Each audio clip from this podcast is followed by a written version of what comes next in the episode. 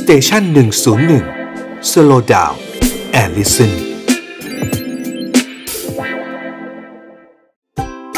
Health and History กับหมอต้น นายแพทย์กฤษดาซื่อรามพุทธสำหรับ Health and History ใน EP นี้นะครับ หรือว่าเรื่องของสุขภาพและประวัติศาสตร์ เราจะขอคุยถึงเรื่องของ อาหารอย่างหนึ่งนะครับที่เป็นส่วนประกอบเครื่องปรุงที่หลายคนใช้นะครับบ้านเราอาจจะไม่ค่อยได้ใช้ครับ แต่ว่าคนที่ชอบทำอาหารเกาหลีกิมจิอะไรพวกนี้บางทีได้ใช้กันนั่นก็คือคอนไซรัปหรือว่าน้ำเชื่อมข้าวโพดมันสำคัญยังไงกับเฮลท์นะครับมันมีประวัติศาสตร์ของไอ้ตัวน้ำเชื่อมข้าวโพดเนี่ยครับที่โยงไปจนถึงเรื่องของสุขภาพเราได้นะครับคอนไซรัปเนี่ยมันนำไปสู่เรื่องของ HFCS หรือว่า High Fructose Corn Syrup ถ้าหลายท่านไม่เคยได้ยินขอให้นึกถึงคำว่าน้ำเชื่อมข้าวโพดนะครับ หรือว่าเป็นกลูโคสไซรัปนะครับ พวกนี้เนี่ยเราจะใช้ในทั้ง 1 อาหารการกินไม่ว่าจะเป็นซีเรียลนะครับหรือว่าอาหารข้าวก็ตามบางทีก็จะใส่นะครับตัวคอนไซรัปนี้ด้วย น้ำเชื่อมข้าวโพดเนี่ยทำมาจากแป้งข้าวโพดนะครับ ซึ่งมันจะคนละอย่างกับน้ำนมข้าวโพดนะครับ อย่าเพิ่งตกใจหรือว่ากังวลใจนะฮะใครที่กินน้ำนมข้าวโพดก็ยังกินได้ครับ เพราะเมื่อวานนี้มีผมเอาลงในเพจ แล้วปรากฏว่ามีคนที่เขาทำน้ำนมข้าวโพดขายเขาก็บอกว่าเขาห่วงว่า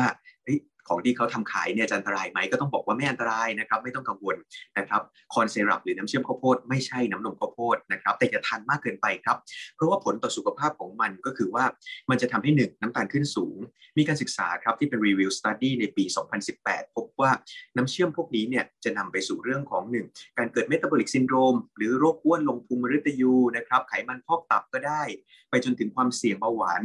แบบที่ 2 นะครับ แล้ว corn syrup ในประวัติศาสตร์เกี่ยวยังไงกับ high fructose corn syrup ในเวลาต่อมา จริงๆ แล้วก็ต้องบอกว่าอย่างนี้นะครับ ในเรื่องของ high fructose corn syrup เนี่ยนะฮะมันมาจากตัวน้ำเชื่อมข้าวโพดหรือว่า corn syrup ที่เขามีการใช้เอนไซม์ตัวหนึ่งหรือว่าพูดง่ายใช้น้ำย่อยตัวหนึ่งเอนไซม์ตัวนี้สำคัญนะครับ อยากจะเล่าให้ฟังนิดหนึ่งมันอาจจะเป็นชื่อยากๆนิดหนึ่งนะฮะแต่ว่าอยากเล่าให้ฟังเพื่อเป็น keyword นะครับเผื่อใครสนใจไปหาต่อนั่นคือ D-xylose isomerase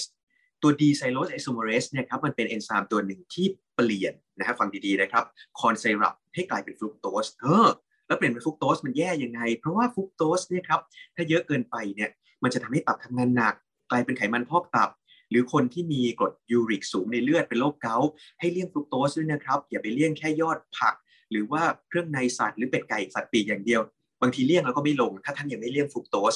ซึ่ง high fructose corn syrup จะมีอยู่ 2ตำรับนะครับตำรับแรกก็คือ HFCS เบอร์ 42 คำว่า 42 ก็คือ dry weight ของฟรุกโตสนะครับ42เปอร์เซ็นต์อ่ามันสำคัญยังไง HFCS 42 เนี่ย มักจะเป็นตัวที่ใช้ในอาหารคาวนะครับ อย่างเช่นซีเรียลธัญพืชทั้งหลาย แล้วก็ HFCS 55 นะครับ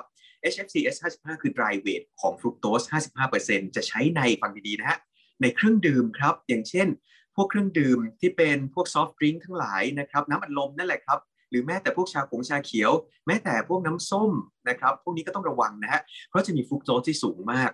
ไฮฟรุกโตสคอนไซรัปเป็นสิ่งที่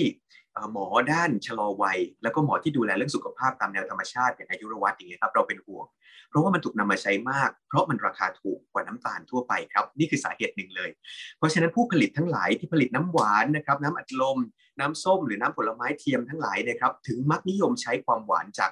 HFCS หรือว่าคอนไซรัปหรือน้ำเชื่อมข้าวโพดกันมาก แต่บริโภคมากไปก็เป็นอันตรายต่อสุขภาพอย่างที่บอกไปครับ